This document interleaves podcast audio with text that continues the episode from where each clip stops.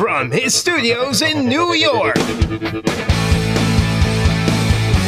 It's time for Wake Up Call with Dan Tortora, where sports meets life.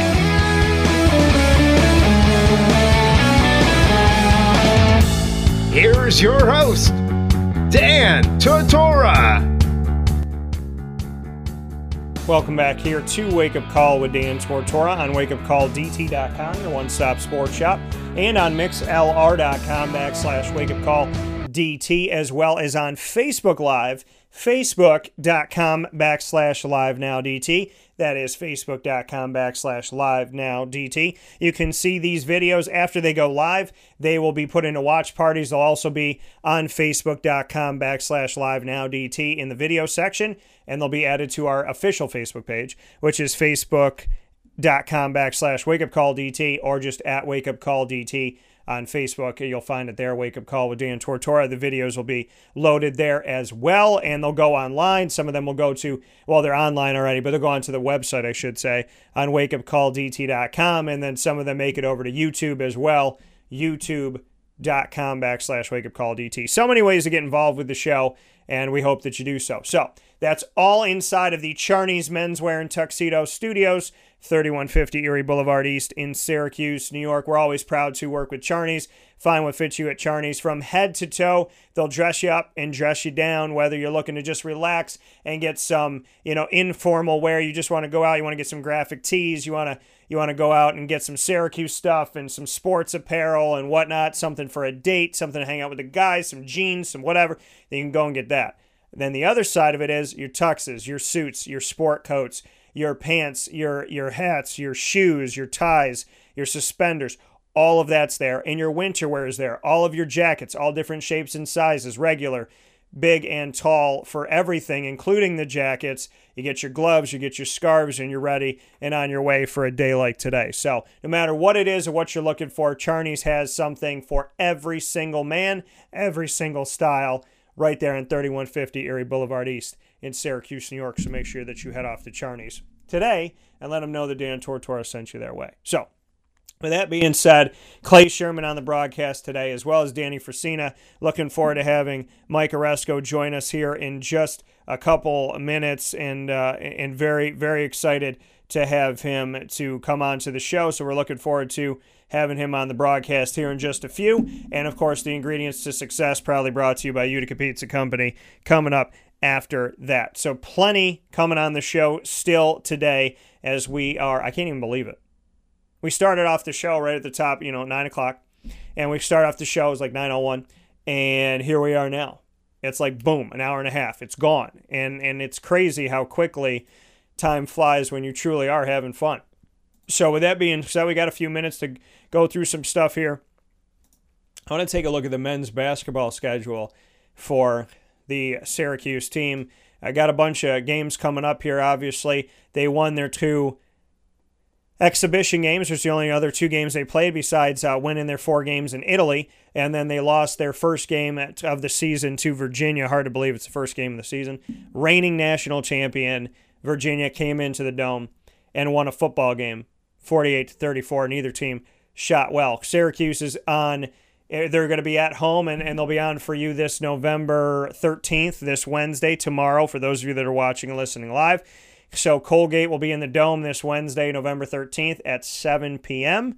And then they will have the NIT season tip off, which will start in Syracuse and move to Brooklyn. So Seattle will be in the first part of that on November 16th on Saturday. And then November 20th, it's outside of the NIT season tip-off. It's a game against Cornell on November 20th at 7.30 in the Dome.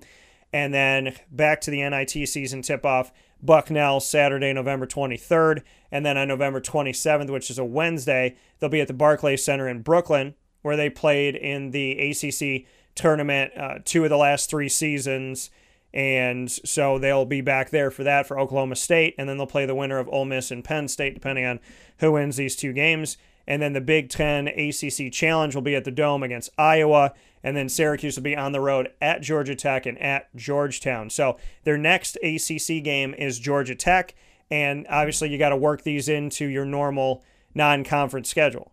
So Syracuse had, and, and, and all the ACC teams had 18 games in the conference as of last year. This year is the first year that they're testing out 20.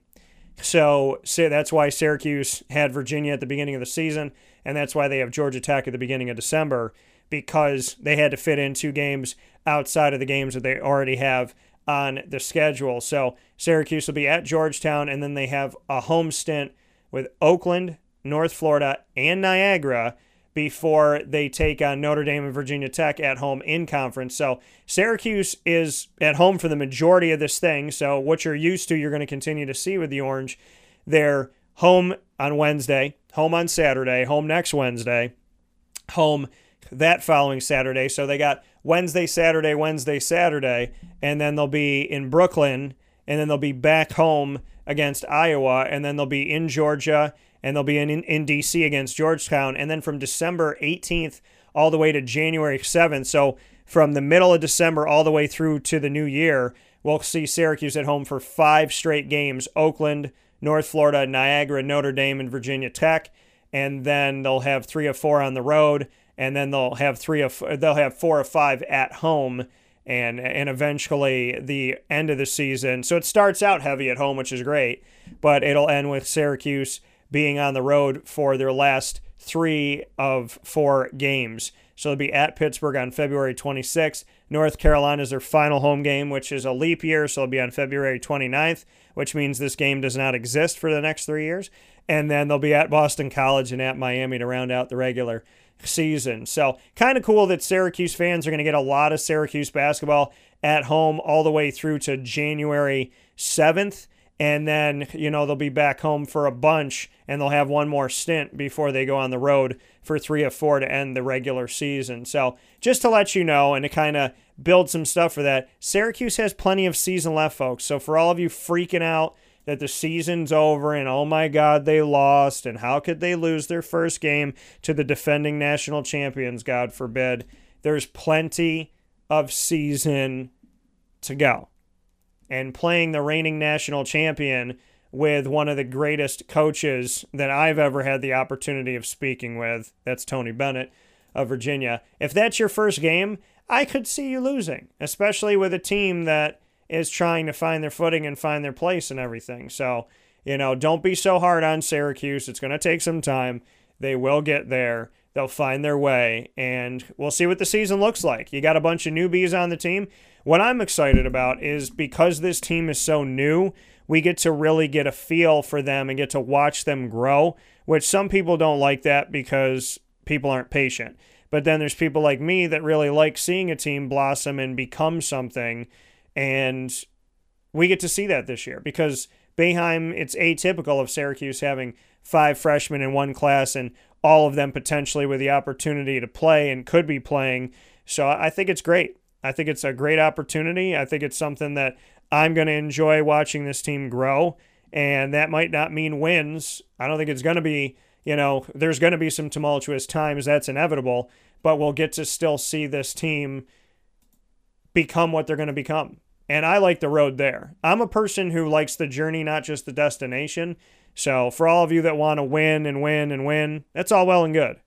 I like seeing the road to get there as well. So, I'm looking forward to it looking forward to what this Syracuse team is going to be putting forward. I do want to get into the college football playoff rankings, and we're going to be doing that with Mike Aresco here in uh, in just a few minutes because I do want to talk with him uh, about the American Athletic Conference. But currently, right now, there's obviously been some changes in the rankings. There's been uh, a difference that's happened here. Uh, LSU has they were number one in the AP, but they're now number one in the coaches poll as well. And they're more than likely going to be number one in the college football playoff ranking week two poll, which comes out later tonight.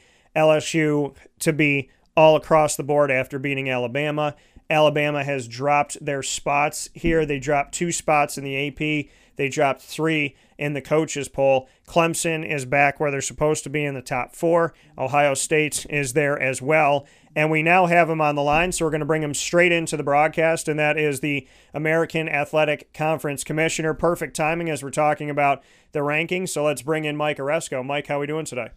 Oh, hi, Dan. I'm sorry I couldn't join you earlier. Uh, we've got a few things that, that, have come up here. You know, we always have, uh, you know, a lot going on, but uh, this time of year, uh, it, it gets busy. I apologize for not getting on a little sooner with you, but uh, thanks for having me. Appreciate it. Always great to be with you. No, absolutely, and uh, happy to have you here. And with your busy schedule, I'm I'm absolutely honored that we get to have you once a year, let alone as many times as as we do to have you as a mainstay on the program, which I think is uh, it speaks volumes to your character, your humbleness, and to you know this conference really being something interesting and, and intricate and, and just all on its own something very special. So before we get started with anything, I want to thank you and the conference for being accessible and open to this and having that humbleness and that open door policy because it's what separates you from the rest. And I hope that you know that.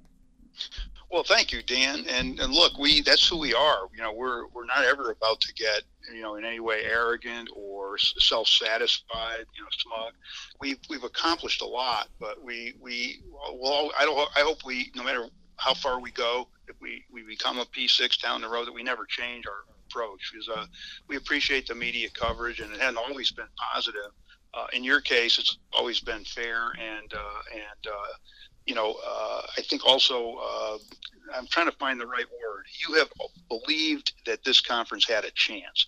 You you gave us credit for what we've done. I still don't think this conference sometimes gets the credit it deserves for the remarkable job it's done with a fraction of the money that the P5 have. And you saw a great game on, in prime time last week with SMU Memphis, and you saw what, what the Liberty Bowl was like that night, and you saw what this conference has is you know, achieved over the last several years, big wins against teams with far more resources, far more money, far more name brand, all that. And so I, am just proud of what they've done. And this year, having four teams in the top 25, almost had a fifth one a, week ago, and probably would have had uh, Tulsa not sprung an upset that, frankly, hardly seems like an upset since Tulsa's been getting close to beating some of our best teams. They're probably the best 3-7 team in the country. They uh, they beat Wyoming. They beat San Jose State out there. As, as, I recall, those teams have given Boise all they wanted. Easily could have won both those games. And here's here's Tulsa beating them. In addition, Tulsa gave Oklahoma State all they wanted, led at the half. You know, they're they're a very good team that is just not. They've had some struggles in the kicking game. It's cost them some games, but the league is is is stronger than than it's ever been. But it's not like we haven't achieved anything over six or seven years. This didn't happen by accident. It didn't just uh, emerge. And and you were one of the people originally who, who we had a chance and and have been very fair to us and have recognized the achievement. I think sometimes this whole G5 label, Dan, means you get ignored. You know, you just don't get the kind of attention yeah. that, frankly, and when people say we, we have, we're the best of the G5, heck, some of our teams are the best, period. I, I our teams can beat those teams in the P5. They've done it. I, I don't know that, Cincinnati and, and, Memphis and, and uh, SMU and others couldn't couldn't beat it. SMU beat TCU in, in regulation. Didn't need overtime to do it. You know, and, and, and didn't need a 51 yard field goal at the end to beat them. Uh, we've had big wins. We had these big bowl wins. Uh, you know, Ole Miss, Memphis beat Ole Miss, and the score was a lot closer than the game was. Cincinnati beat UCLA, and the score was a lot closer than the game was. And Cincinnati, you know, went out and played Ohio State on the road, which a lot of teams won't do. Uh, so you know, we, we always have challenged ourselves, and that's just where we are. But right now, it's uh, you know, it's it's it's dicey because we're we've got a monster West Division and and some really good teams in the East, and a lot of these teams are going to play each other, and uh, it's going to be a, a real drama as we go to the end here. Yeah, absolutely. As, as we speak here with the commissioner of the American Athletic Conference, Mike Aresco, and it is going to go down to the wire. And there's a bunch of, of, of topics I want to get to. Uh, one of them being the, the, the new AP and the new coaches poll. They're mirroring each other right now in the nation's top 25, having Cincinnati at 17 in both the AP and the coaches poll, Memphis at 18 in both, SMU at 20, and Navy at 21 just your your thoughts on, on this as as you know the American Athletic has gotten two teams into the top 20 into the top 18 SMU is is right there. It's well I should say three teams in the top 20 because SMU's there and Navy's knocking on the door. So it's not even the top 25 it's the top 20 for three of these American Athletic teams and then Navy right outside of it. What are your thoughts on that seeing you know each of these teams that were in the polls last year rising up a little bit more Well, I think you know it's it's gratifying to see teams ranked, uh, and UCF would have been ranked probably this week had they not been up, you know, upset by Tulsa. But I still think the ranking should be a little higher. I don't I don't know why they're you know in, in like in the CFP poll they're seven two loss teams ahead of our one loss teams. Um, I, and if that's the case, our two loss team champion should absolutely trump any one loss G5 champion. Absolutely. We're the strongest conference by far. It's not even close. We have a 27 1 record against the, the non power, you know, five. We have a, um, you know, 14 and 1 record against the G5, you know, 3 and 0 against the Mountain West. I think it's uh, 4 and 0 against, I think, the Sun Belt. Uh, those are the conferences that sometimes we un- we get compared to, but we're ahead of the uh, the ACC, Dan, in the latest uh, composite computer polls. Those are the ones that used to be uh, used for the BCS, and you know what they are: Colley, Anderson, Hester, Sagarin, who you know publishes in USA Today. Yeah, yeah, we're four zero oh against the Sun Belt, six zero oh against Conference USA. We're one and one against the MAC. We had the one loss to Buffalo, but um, as you know, uh, we've been uh, you know very strong this year. Uh, we um, you know we're 24 points ahead, virtually almost 24 points ahead of the Sun Belt in the computer poll, 17 points ahead of the Mountain West. In addition, we're ahead of the ACC. We're closer to the to the number one ranked team in the computer polls than we are to number seven. You know, we're closer to number one. So, I think that tells you where we are as a conference and how strong we are. I don't know that sometimes that gets you know fully recognized and, and I'm hoping that uh, there is no double standard when, when you're looking at us because if you're going to put all these two loss so-called P5 teams ahead of us uh, based on strength of schedule, then you really should put us ahead of any other G5 team, even with two losses down the road. I know I'm being preemptive. Maybe we'll end up with a one-loss champion, but you know you never know. We might not. They all they all play each other. You know, Cincinnati and Memphis may end up playing each other twice. We don't know that. SMU's got to play Navy. Navy's got to go to Notre Dame. You know, uh, we've got to still play teams like Houston and, and UCF and Tulane, which are totally capable of. Uh, you know how good Tulane is; they can beat anyone in our conference. Yeah. Uh, uh, and that's just it. UCF and Tulane and Temple are very dangerous teams, and they're not ranked. You know, but they're they can beat anybody that is ranked. And Temple beat Georgia Tech, basically shut them out, gave them a, a two point safety. They beat Maryland when Maryland had just come off the 63 whatever game against Syracuse you know, when you look at uh, what you know what Temple's done, and then you look at UCF, that pounding of, of, of Stanford, barely losing a, a heartbreaker to, to Pitt, the game they really should have won. You know, three losses by a combined seven points. You know, yeah, uh, and all to good teams, and and all three of them on the road. Incidentally, all three of those losses on the road. Um, so I mean that tells you a lot about the conference. And Houston, you know, they talked about well, is Houston tanking because D'Eriq King is redshirting? And well, guess what? Houston has not tanked. Houston has been playing very competitively against everybody. They're another dangerous team. Um, you know, you saw what uh, the wide receiver you know, Stevenson can do. He's incredible. They've got a really, really strong team, and they've just played a really rugged schedule. I think, you know, Dana Holgorsen pointed out he's never played this many top 25 teams in one year, even when he was in the Big 12. Yeah. So uh, you know, I, I think that uh, our teams have been have been competitive and will remain so. But this is a gratifying year so far uh, because, yeah, and, and we're doing this with with UCF not not dominating the league. But even when you at UCF had its dominant period of two years, we had really outstanding teams like Memphis, which gave UCF all it wanted in three of the four games they played and then you know obviously we had uh, an outstanding Cincinnati team. We've had outstanding Temple teams. We've had you know uh, really competitive uh, Houston teams, and Tulane's gotten stronger every year. If you look around the league, you know USF had some terrific years with Quinton Flowers, uh, and so it's always been a very competitive league, top to bottom. But this year. I guess we're getting a little more attention in some ways because of the, the, the number of top 25 teams. But again, those teams face rugged schedules, so I'm not sure where we're going to end up. Well, and that's the thing, you know, when we look at this, and, and one of the ones that, that I bring up that, that gets confusing to me is, is Cincinnati, Memphis, SMU, and Navy are all below Notre Dame. And Notre Dame is, is 7 and 2. Uh, Cincinnati, Memphis, SMU, and Navy all have one loss. Notre Dame has two losses. Notre Dame has played three ranked teams this season. They've lost to two of them. They only defeated one of those ranked teams, which was Virginia. And in the current polls right now, Virginia is not ranked in the top 25. So their only win over the top 25 is not a top 25 team right now. Their other two plays against the top 25 are losses.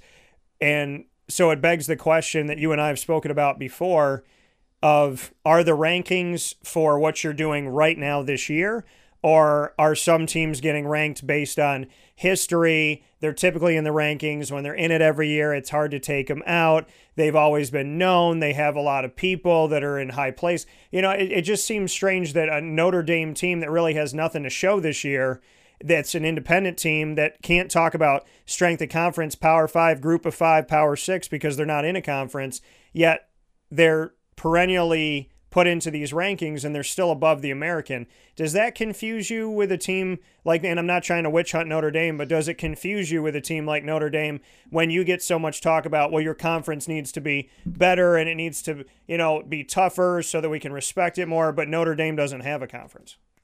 Well, first of all, I would point to those 40, I don't know how many it is right now, but it's over 40 P5 wins over the last several years. How do you account for that? How do you account for how, how, how uh, you know, those top, t- we have five wins against top 10 teams over the last several years. We're the only G5 conference that has, uh, I think the G5 label, as you know, Dan. Yeah. I don't want to single out Notre Dame, but you, you saw the Michigan game, you saw the score. Right. And uh, they struggled to beat Virginia Tech the other day. You know, they, they easily could have lost that game. You know, they, they I think, you know, they played Georgia tough. Uh, you know, uh, the score at the end probably didn't indicate, you know, that Georgia had taken command for a little while in that game. Uh, you know, I'm not arguing they're not a good team, and, and Navy's got to play them up at South Bend, you know, this weekend. But just like you know, two years ago when UCF, you know, or last year rather, uh, beat Pitt what 45 to 14, and Notre Dame beat them 19-14. Yeah. And McKenzie Milton said we think we're better, but no one's gonna. It's the Notre Dame brand, the Notre Dame name. Uh, but that doesn't mean Notre Dame's not a really good team. It just means that we don't kind of, we don't get the respect. I mean, you know, we played the number one or number two team in the country. Take your pick. I think Ohio State, to my mind, if Chase Young is on the field, is the best balanced team in college football.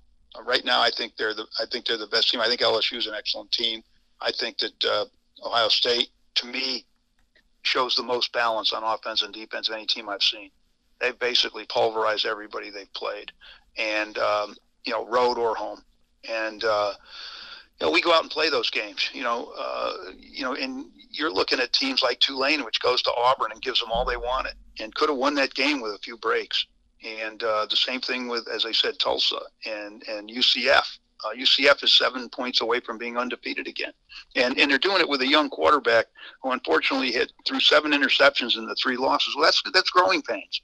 You know, Bo Nix, same thing at Auburn, same thing with some of the other young quarterbacks he's going to be an absolute star. He already is. But you know, you struggle when you're a true freshman, and you know, uh, you look at that team, and and obviously when when they had McKenzie Milton, they probably still had, they'd probably be closing in on Oklahoma's winning streak.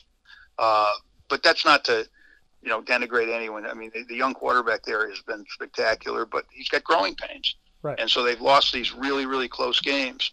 And, you know, again, we are you know, this this whole P5 G5 thing is branding, and it's a very tough thing for us.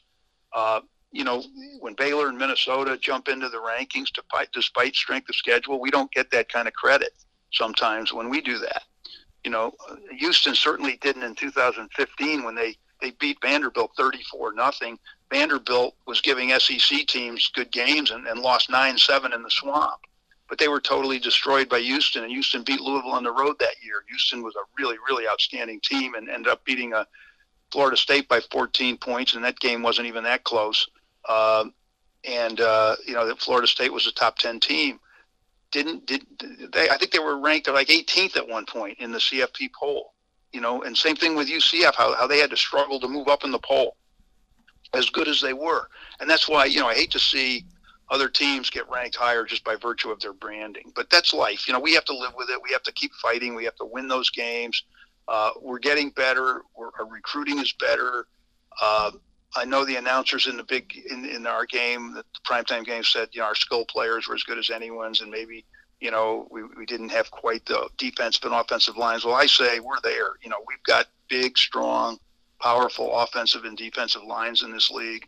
Uh, a lot of quickness uh, really good defensive players, linebackers, defensive backs. We're, we're there.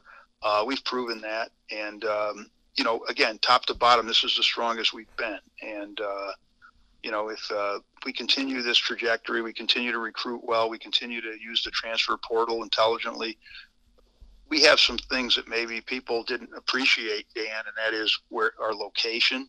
You know, two incredibly big, important Florida schools and a great recruiting area. Same thing with Louisiana, which per capita has some of the, you know, best recruits in the country. Tulane, Memphis in that in that you know it's more than a tri-state region. It's really four or five state region.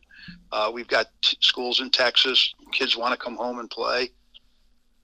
When they transfer, we have a really good shot of getting them. Same thing in Ohio, Pennsylvania. We're, we're in football hotbeds. That really, really helps us. There's no question about it. Yeah. And uh, you know, and, and that was I think maybe was overlooked a little bit. We've we've had great administration administrations that have hired outstanding coaches, and they continue to do so. And now with the TV money, it's going to go up exponentially. We're going to be able to keep some coaches. We're going to be able to pay coaches more. Yes, there are going to be some coaches that are going to take certain P5 jobs, but certain ones they're not going to take. They're going to stay at our schools. And if, if you can do something special at one of our schools, you know, I think we've got a chance to keep a coach longer. Dana Holgorsen loves Houston. I think he's there for the long haul. You know, Mike Norvell, I don't know whether he'll leave. He's, he's in the Arkansas conversation. It doesn't mean he's necessarily interested in that job. He's got a great situation at Memphis. You know, Luke Fickell at Ohio. He's an Ohio kid, you know, through and through. Played at Ohio State.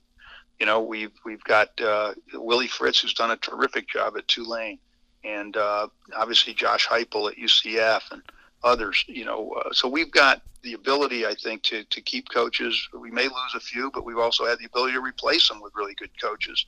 Uh, resources are there. You know, the facilities are there now. We've got a lot of nice stadiums. You saw that uh, prime game, the uh, how the Liberty Bowl looked that night. That was spectacular. Game day on Beale Street that kind of enthusiasm probably wasn't there 10 years ago for a lot of these schools. And look at UCF last year on their campus, two great game days in a row, yeah. primetime games. That's not something we were getting originally. We had the Notre Dame Temple game, but that was uh, in part because of Notre Dame. Not that Temple was was was chopped liver; they were undefeated and a really good team. Uh, but still, you know, when you start getting conference games, it shows that your conference has really uh, made strides and we'll just have to keep at it. I don't, uh, you know, we're never going to be arrogant and we're never going to be smug, and we certainly can't take anything for granted because we have a lot of headwinds. Absolutely, and and you know, before I let you go, speaking here with Mike Aresco of the American Athletic Conference, the commissioner of the conference here on Wake Up Call with Dan Tortora this morning on Tuesday, November twelfth there, you know, to, to look at the situation right now, there is the argument, at least for me, there's an argument that in a year like this year, where Clemson, you know, is, is undefeated and catching their stride at the right time, Ohio State, like you said, a lot of respect for what they're doing, and LSU, uh, Alabama, uh, one of those teams that could lose one or two games and still get considered for the college football playoff. It's just how it is. Georgia's there. You know, Minnesota is is trying to knock at that door. Utah's trying to. You know, there's so many teams at this point, and there there there was a point to this season, and still even at this point, if you saw LSU, Alabama. Georgia and Florida as the college football playoff, and it's all the SEC and nobody else, it still would have been a fantastic finish. And what I'm getting at is when these quote unquote Power Five conferences have so many teams that not even every conference gets represented. And really, what it comes down to is it's typically Alabama, another SEC team, Clemson, and then a wild card. Somebody, you know, rotates that spot from year to year. Doesn't it help you, or can it help you to in the expansion of the college football playoff to have that conversation when the SEC saying, listen, we got two, three, four teams that should be in this thing. Then the Pac 12 is like, well, listen, we're not getting represented. The Big 12 is upset they're not getting represented because Baylor's, you know, probably not going to make it in there, even though they're doing what they're doing because they haven't played a ranked team and they only play one this season. Does it help the American Athletic Conference if the Power Five starts to get upset and say, hey, there's not enough space for us, especially in a year like this year, because if they push the term while you're pushing the term, then don't they inadvertently help you, is what I'm getting at. Well, I think any kind, you know, uh, certainly uh, that, you know, um, activism for a, for a playoff would, would help us in the sense that I don't think there's any playoff that would be set up that, that wouldn't include you know, at least a top G5 team. We'd like it to include us if it if it includes conference champions, but we know that's a an uphill battle. But I don't think there's any doubt that, uh, based on you know even the comments of Barry Alvarez about you know how good UCF was and they deserved a shot, those kinds of comments, I don't think there's any question in my mind that if that if that thing expands to eight eight teams, that one of those teams is going to be the G5, you know, top champion or top team, however you want to define that, and and that would obviously open the door to us for sure, at least for the time being. Um, and so any any kind of movement in that direction that's prompted by the the P5 is probably welcome from our standpoint. Well, it is welcome from our standpoint. A lot of problems and issues with an 18 playoff, and but I do think it's coming. I don't know when. Uh, who knows? You know, and we're not really talking about it much.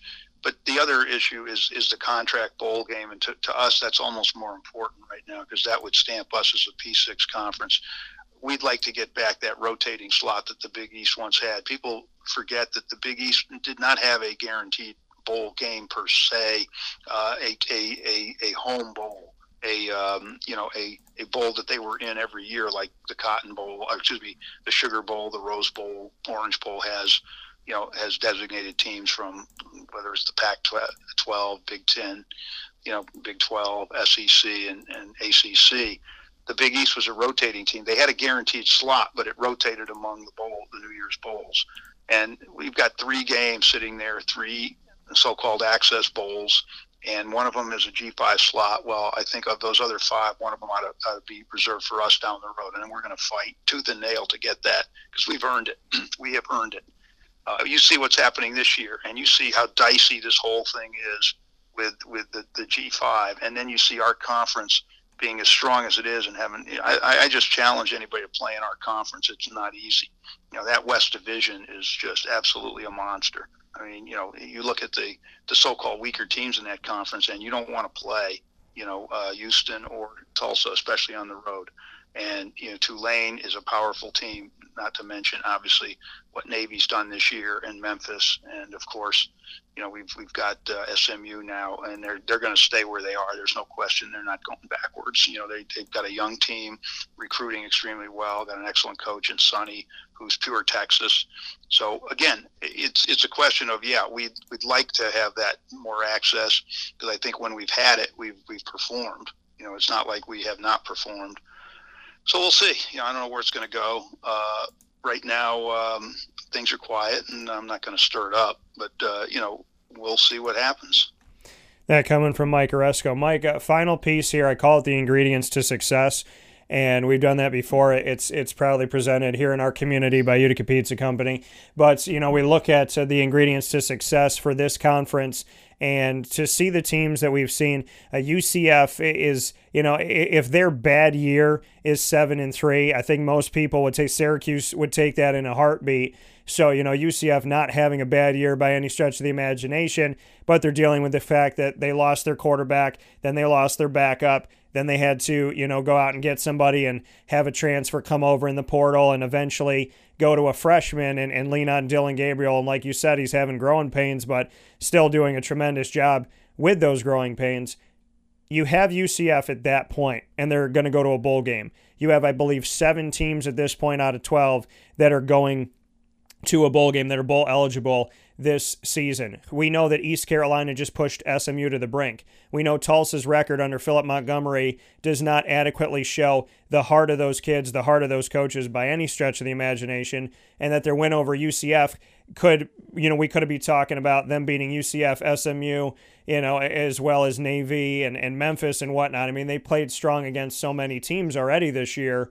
So ultimately, SMU's ranked, Navy is ranked, Memphis is ranked, Cincinnati's ranked. The new college football playoff ranking will hopefully move them all up. Plus, you have East Carolina getting better. You have Tulsa being a team that's right there. You have Tulane being bowl eligible again as Willie Fritz is building this thing in a smaller university. And then on top of all of that, you have UCF being UCF just not as high as they've been in recent years and who goes 25 and 0 in a stretch, especially when you lose a coach. So what I'm getting at is what is the ingredients to success? What would you say to describe this conference because your quote unquote worst teams are pushing your best teams that are ranked in the top 25 And the coaches that keep getting plucked out of this conference are getting replaced by coaches that are finding success. And I think you can look at Temple and see that every two, three years, it's just success upon success, no matter who's there. So, what can you say are the ingredients to success for the American Athletic? Because no matter what happens to this conference, it doesn't die, it doesn't go away. And if UCF's your bell cow, then why are there four other teams ranked in the top 25? Well, I think in terms of ingredients, uh, Dan, it's it's obvious that there has to be a commitment and and and a determination on the part of the schools themselves. You know, you, it's it's one thing, you know, having a vision or having goals without a commitment is sort of meaningless. You know, it's it, it all it is is a a strategic plan that doesn't mean anything. You know, you have to put the resources behind it, and our schools are doing that, and they're using those resources intelligently because they don't have some of the things that the P5 have. But you know, in the end, as my old high school football coach would say, football is blocking and tackling. And if you get the right kids and, and you coach them up, uh, I don't care whether you have ten thousand dollar lockers or whether you have TVs in all the lockers or whether you have waterfalls in your locker room or whether you have Doric columns on your stadium or whether you have all these things. It comes down to you know those eleven kids on each side of the ball playing against each other and having the heart and and and obviously you have to have the ability, but we we you can find you know players, student athletes who can do that, and we've done that. You know, we've we've recruited intelligently. As I said, the uh, the main ingredient is to have that commitment. The second thing is obviously we uh, we're a really good league, and that feeds on itself. You know, success breeds success, competition breeds competition, we've got a really good league and we're in, in the right places geographically. I pointed that out earlier. It's one of the secrets to our success. Now it turns out the transfer portal, which we thought could have been a problem, has turned into an opportunity, you know, with kids wanting to come back home. And we've seen that over the years. Marlon Mack came from UCLA back to, to South Florida, where he was originally from, and, and, and turned out to be a great player. We've got, a, you know, if you looked at the SMU, if you watch the SMU Memphis game, the announcers uh, alluded a lot to transfers that we had, you know, who started at Oklahoma State, for example, who may have started at West Virginia, who started at uh, LSU, or, maybe was an, were LSU recruits, but ultimately were passed over and ended up being great players. And, you know, we, we have a lot of those kinds of players, and uh, that's another source of our, our strength. Uh, in addition, I think the ability to uh, to hire and, and retain, at least for long enough to build programs, good good coaches. You know, we've identified and uh, and hired good coaches, and we've become a magnet for good coaches. Dan, that's a key thing, because we had early success. Coaches, even if they had P5 ambitions, looked at our league as, as a tremendous place to be and to develop, you know, their their skills. And so we have benefited by coaches, even though they may have been determined to get eventually to the P5 we we benefited from coaches like Matt Rhule and Justin Fuente and others, you know, and, and Scott Frost. Uh, those those coaches did a great job, and they left their programs in better shape. You know, we knew Matt Rhule was a great coach, and nothing he's done at Baylor is any surprise. Same thing with, you know, obviously some of the other coaches. Justin Fuente did a good job, has done a good job at Virginia Tech. I think you got to give Scott Frost a little more time. He'll eventually get it done at, at Nebraska. So, in any event, those are, I think, the, the key ingredients. And, and, and the last thing is the grit and determination of, of our kids, the kind of kids we get, the kind of players we get, the, the pride they take in, in playing uh, for the American and winning the championship. Um, you know, we get a lot of that, you know, G5 stuff and, and uh, you know, it's hard sometimes because you know we know what we've done. We know we can play on the biggest stage, and that's where we play. And uh, uh, as Danny White sometimes said, you know, the, the college football playoff often feels like an invitational because it's really tough for one of our teams to crack through, even when they're undefeated or they only have one loss. We have to accept that, but it doesn't mean in accepting it, it doesn't mean we're not fighting it. You know, it, it just means that we're, determined to, to change it. And if anyone thinks that the world stays static and never changes, well, they're wrong. The world does change. And I think in college football, there's a new world out there. It dawned a while ago. You can be more competitive. There's incredible social media. There's incredible exposure. Uh, the final ingredient is our TV deal that gives us the kind of exposure that has when our teams succeed, help create a narrative. You know, we created the P6 narrative. I think that's been another ingredient to our success. I probably have a few other things I could mention, but I don't want to keep you on all day. But the point is, this is these are all the things that have gone into the success of the league. That doesn't mean it, it isn't fragile sometimes. You know, we've got to be careful. We've got to continue to play at the highest level. We've got to continue to recruit. We've got to continue to be smart because remember, those P5 guys have all the resources, all the money, and none of them are going away. So we're going to have to be even better to, to, maintain what, what we have and, and to improve on it. But um, we the tools and the um, and the resources, if you use them wisely, are there.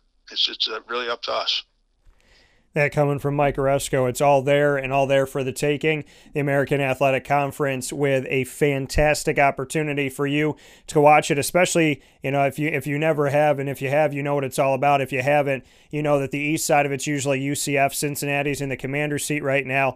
Temple is fighting as well, and in the west, more than likely, it's going to go down to the end with SMU, Navy, and Memphis all vying for the opportunity to be in the championship game in the West Division. So you know, Mike, as always always, I can't thank you enough. There's so many doors that we open in every conversation, which only connects it to the next one. So until next time, thank you for being a part of the broadcast and thank you for what you're doing with the American. And thank you for some, you know, I know that you can't take credit for this, but, you know, I thank the coaches for it and spoke with them this week. This has been a tremendous season and so many teams have stepped up. And I, I think with UCF being bowl bound and at the same time the story being all of these other one loss teams really does a great job for your conference and putting it out there.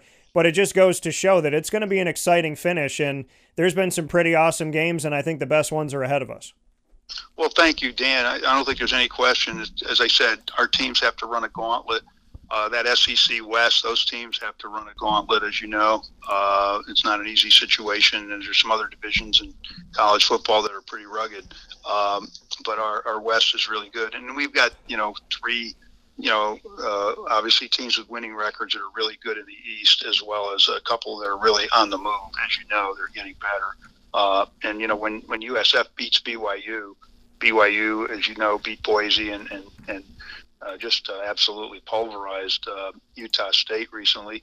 But you know, U- USF beat them, and you, you can't say USF is among you know our elite teams, but but they're competitive, and that just shows the depth of the conference. But thanks for having me, Dan.